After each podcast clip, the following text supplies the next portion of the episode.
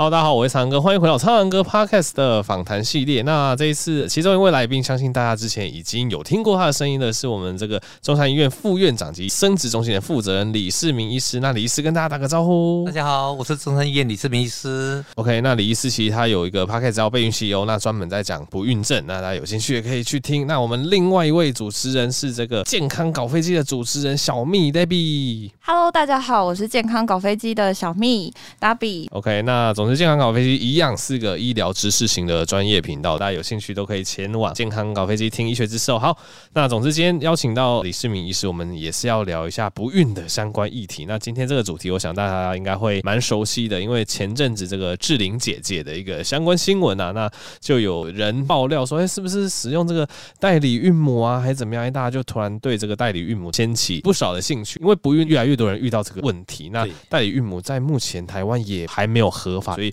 今天刚好请这个李医师跟我们聊一下代理孕母的一些相关问题，以及如果你是同性恋，不管是男同女同，想要拥有小孩的话，那要走怎么样的一个管道？那我先请教一下李医师，究竟什么是代理孕母？它的一个原理是怎么样？代理孕母就是说，我们现在一定要在一个正常子宫里面孕育这个宝宝。这个妈妈她的子宫出了问题，不管是什么原因，她没有办法孕育这个宝宝，所以她势必要找一个健康别人的子宫来帮她。怀孕这个宝宝啊，这叫代理孕母。OK，就是那个女性的子宫，毕竟还是一个养育小孩的地方。简单来说，可能这个东西出了问题，或是根本没有子宫的话，可能就会需要代理孕母。那我也请教一下李医师，目前台湾关于代理孕母的一个法规到底是一个怎么样的状况？又有哪些人可能会比较需要代理孕母的这样子的一个医疗协助？代理孕母提出来讨论已经大概十年以上了哈，法规一直一直停滞在那边。距离要合法化还很长远的路途要走，因为各种法律的规定配套都还不够完善，所以进展非常缓慢。所以这个我们一直在努力中，希望我们赶快通过。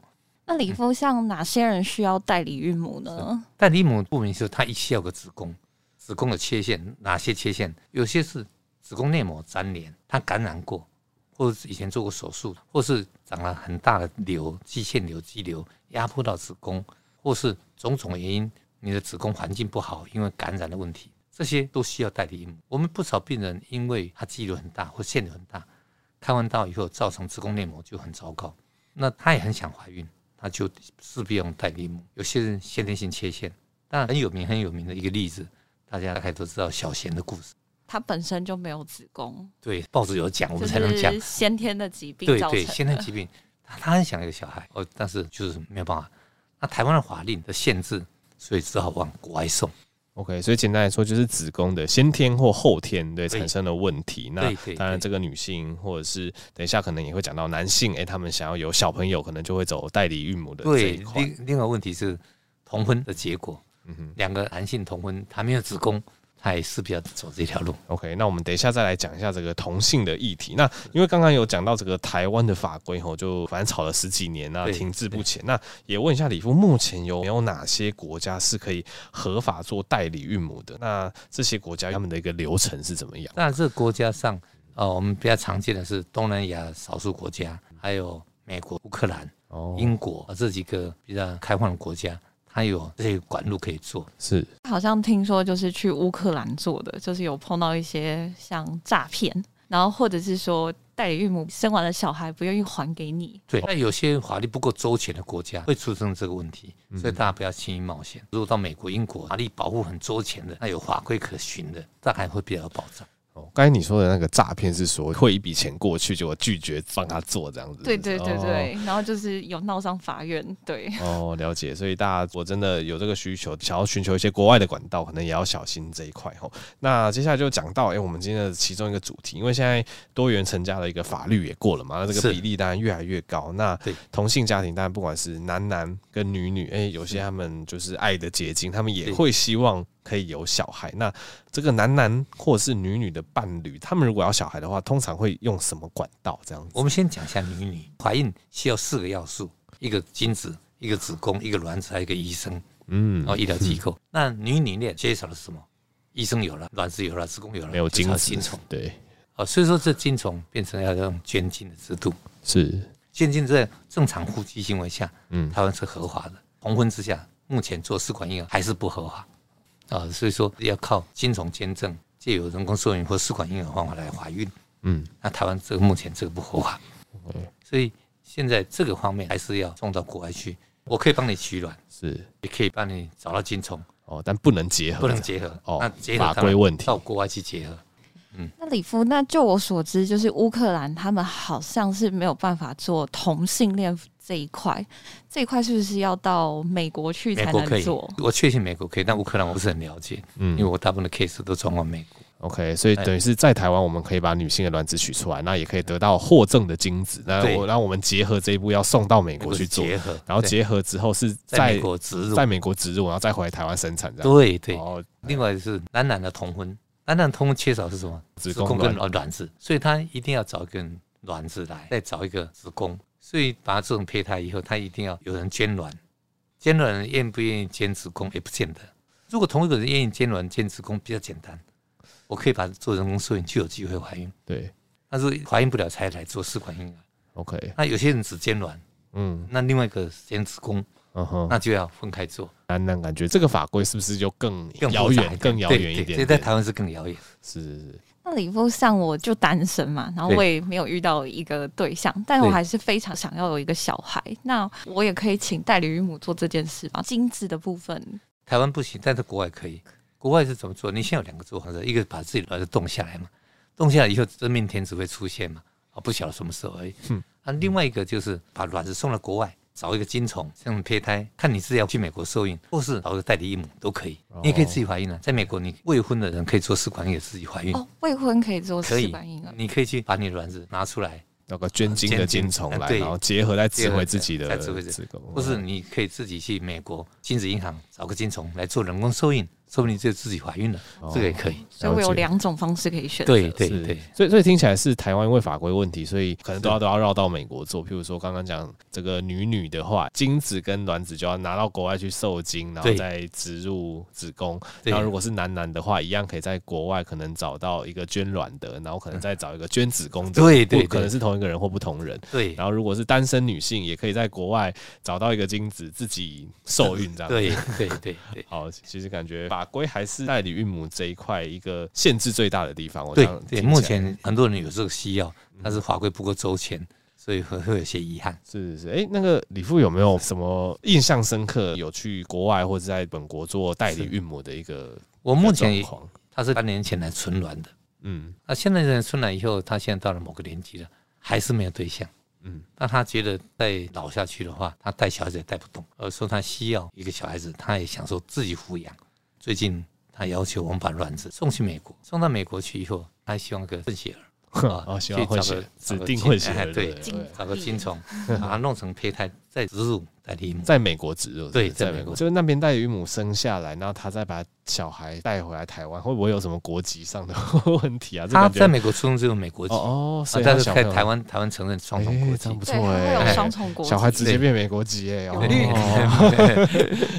妈妈可以申请绿卡，对。想问一个问题，就是做这个代理孕母会不会有什么风险存在？这个小孩会不会有什么样的问题？不会，大家很担心的一个问题就是迷思。我这个小孩子只是在别人的妈妈里面出来，会不会像那个妈妈？这是吗 这是迷失啊！哈，嗯，代理孕母的妈妈提供的只是透过子宫给胎盘的养分跟氧气而已，所以这小孩子还是像父母亲，并不会像你帮你生的这个代理孕母。它会有血液的影响吗？没有，因为胎盘是很好的一个过滤器，只有小孩子的细胞会掉到妈妈身上去，因为胎盘的细胞会死掉，掉到妈妈身上去。妈妈的细胞不会掉到小孩子身上来哦，所以我们可以从妈妈的身上检测小孩子的细胞，没有办法从小孩子的细胞来检测妈妈的细胞。嗯嗯嗯，所以说不用担心。对，我记得那个解剖学是小朋友跟妈妈不会有直接血液的交流，对，是用扩散的方式去对对对对对氧气氧对。那这样子非常好，就是我生出来的小孩会像我。对对对对对对，不会像代理孕母。那我想问一个问题，就是有看到说会有癫痫症的问题，好像有一些什么癫痫的一些后遗症。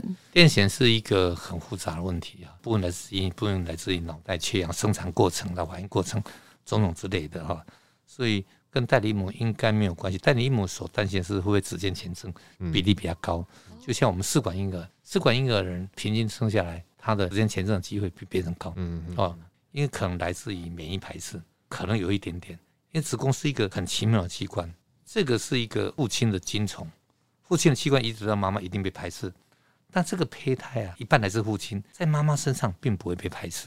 嗯嗯嗯，然后表示子宫有一个很好的一个免疫防护机转，嗯，它不会攻击这胚胎。那这个胚胎也很聪明，会分泌一种信号，告诉妈妈免疫细胞不要来攻击我，我是来求和的。这两个互相的结果，妈妈自己减低了免疫力，加上小孩子提供一个信号，抑制妈妈的免疫力。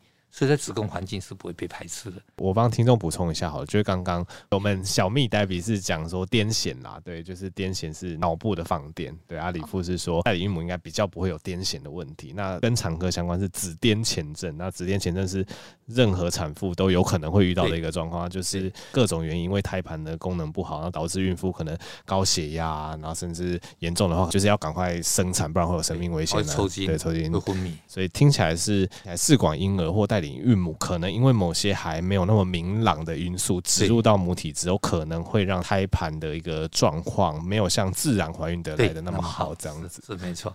OK，那李富有没有一些提醒？对，可以跟我们听众朋友说啊，讲了那么多先进的东西，大家还是希望能不要用到就不要用到这样子。对对，生育规划真的要及早哈。那大家以前女孩子都太保守了，现在我们一直呼吁说，女孩子进入三十岁以后。你就要对自己生意的能力做个评估。嗯，现在很流行的观念就是生意保存。那生意保存一个很重要的观念是卵巢会萎缩。那有些人先天性不好，或者现在环境实在是太糟糕了，所以现在早发性卵巢萎缩的人越来越多。嗯，那现在很容易评估，你抽个血做个超声波，大概就可以知道你卵巢的年纪。嗯，所以你可以及早存卵、存胚胎之类的。是啊，就可以保育你的生存能力。是我记得之前李夫是提到，大概三十岁之后的女性就可以找妇产科医师、生殖中心，对，然后去做一个生殖能力的一个评估，看要不要去保留了这个卵子。这样子。对，我前一阵子碰到一个病人，他的 AMH 就是卵巢库存量的评估小于一点零。她几岁啊？二十三岁。二十三岁啊，就是算年轻女性，对，很年轻女性是转化性卵巢萎缩。嗯哼，啊，所以说这个他爸爸妈妈就很着急，所以我们也是讨论到保存他生育能力，适当的时候来给他存卵，提前先把他的卵子冻起来，对对，因为好像比较年轻的卵子其实品质也会比较好，对不对？但是他已经发现有这么低，他有可以药物的控制，可以没有办法，现在没有办法。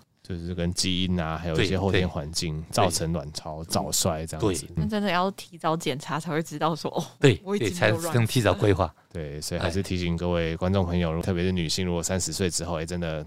可能对象上或者怎么样，哎，未来的一两年内，可能规划上还没有那么早把生育这一块放进来，那可能可以及早做一些卵巢功能的一些检测，有需要的话，就是可以先进一步的保留这个生殖能力，这样子。OK，那今天我们非常谢谢李医师，然后跟 Debbie，那我们今天又讲了很多代理孕，我相信大家也是学到很多知识。好的，那喜欢更多的医学知识，也可以除了追踪我的这个唱歌医学通识，那可以追踪这个备孕 CEO，那以及健康搞飞机的 Podcast。然后，那我们就下集再见喽，谢谢大家，好，谢谢大家。拜拜。